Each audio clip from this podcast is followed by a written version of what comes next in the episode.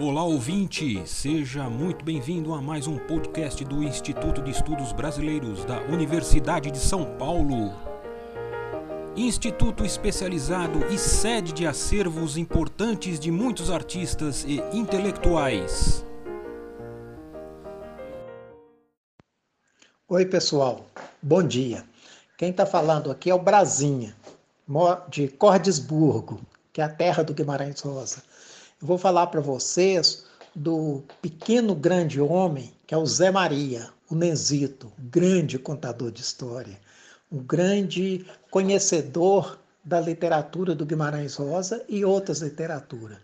Zé Maria ficou encantado faz um ano e tanto atrás e deixou uma lacuna muito grande no, nos admiradores, principalmente nos admiradores da obra do Guimarães Rosa. O Zé Maria era um grande educador, professor, advogado, foi um dos criadores, junto com a Calina, do grupo Miguelim de Contadores de História. E Zé Maria nos ensinou a arte de saber como é o cotidiano do homem do sertão, desse sertanejo que o Guimarães Rosa tanto fala na sua obra.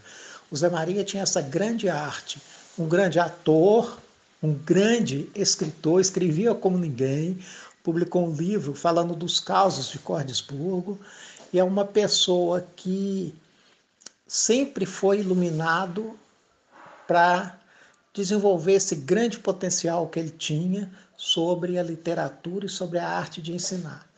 Zé Maria, junto com a gente, criou o grupo Caminho do Sertão, que mostra todos os lugares geográficos reais que o Guimarães Rosa inspirou para escrever a sua literatura.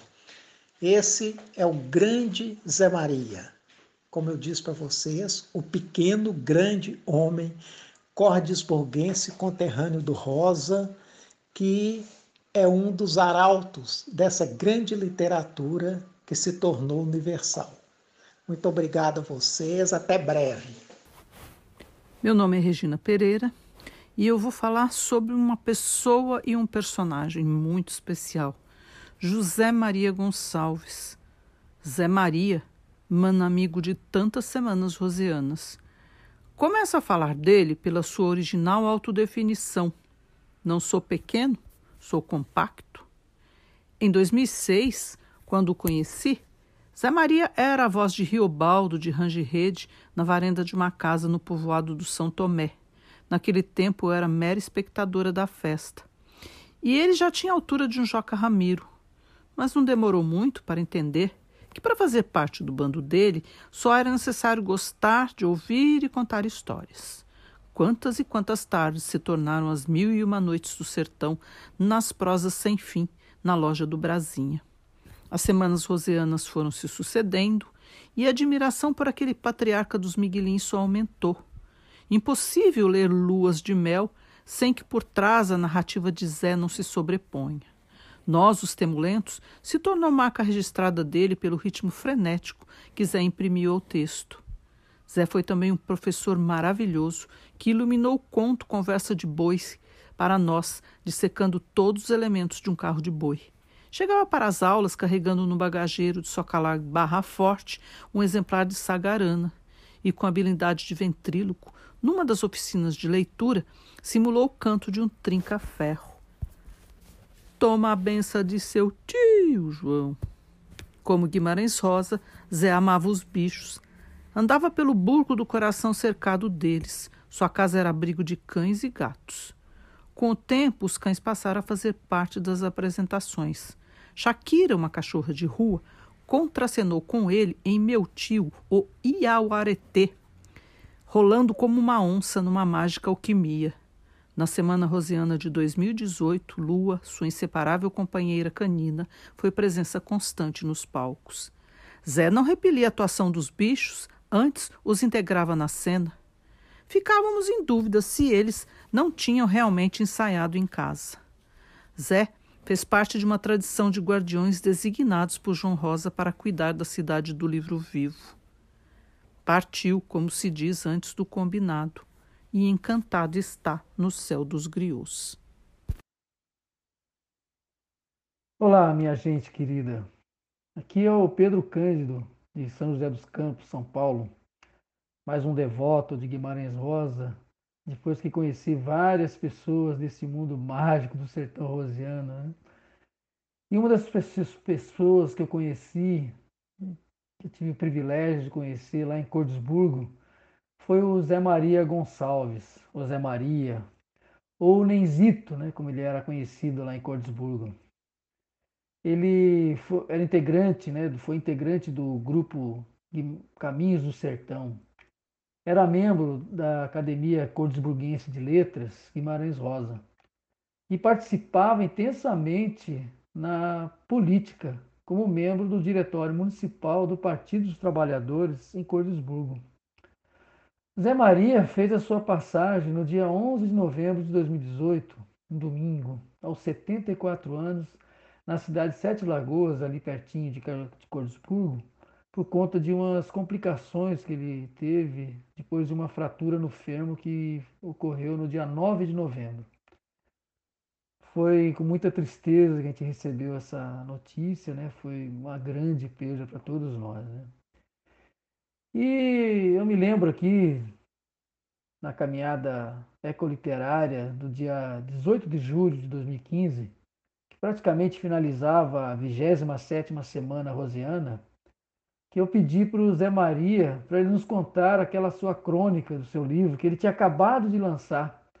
Eu comprei o livro, ele tinha dado autógrafo para mim e tal, a gente fez... Foi uma, uma alegria o, o dia do lançamento do livro dele, né? E ali no final da caminhada, onde todos estavam já se despedindo tal, ele acabou narrando a crônica de uma maneira deliciosa. Foi muito divertido. E eu vou tentar contar para vocês aqui a crônica. O nome da crônica é A Extrema Negação. Zé Canhoto, assim chamado por razões óbvias, era morador de um arrabal de cordesburguense que atende por várzea, ou conforme grafam alguns economistas de letras simples, simplesmente varge. Após longa vida, quase sempre de lutas e sofrimentos, estava chegando ao finalmente da sua existência. A família, muito religiosa, mandou chamar o seu vigário para que lhe ministrasse a extrema unção. Não fosse o Zé Ganhoto entrar na outra vida com o pé esquerdo. Além de tudo, a visita do sacerdote lhe daria conforto espiritual e o prepararia para a transição. O vigário, Frei Leônides, ocorreu pressuroso ao chamado. Era ele um padre holandês muito branco, como soem ser os habitantes daquelas estranjas. Era calvo, gordo, com a necessária e proeminente barriga que o crescia perto de 50 centímetros além do lugar seu, dela. Usava batina amarronzada, com o grosso cordão de São Francisco a lhe cingir a cintura e o qual usava sempre para botar ordem nos coroinhas que brigavam na sacristia a disputar quem beberia o vinho sobrado da celebração. Mas agora, sobre a grossa batina, ele vestia sobrepéres, vestimenta de linho branco que lhe chegava abaixo da cintura, na região glútea. Acima das sobrepéres vestiu a estola, peça de pano de uns 12 centímetros de largura que ele passava por trás do pescoço e lhe caía pela frente do corpo à altura dos joelhos.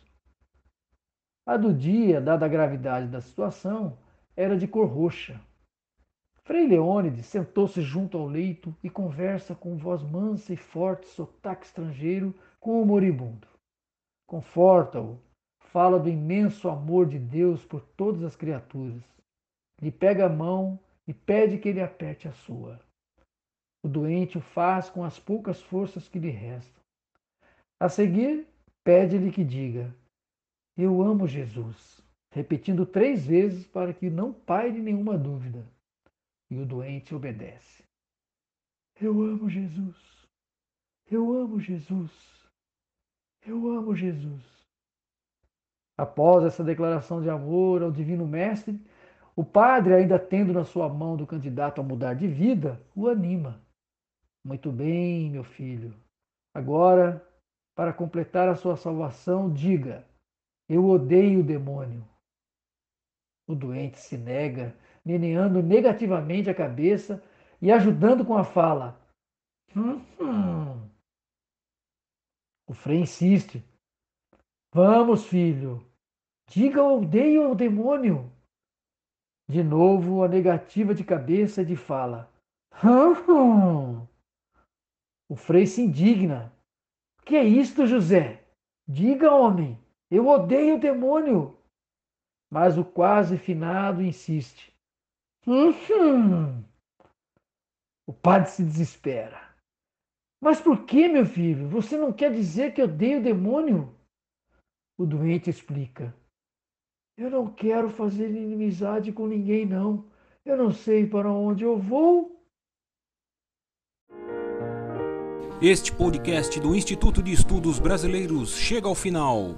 Esperamos que tenham gostado em breve retornaremos com um novo assunto para você.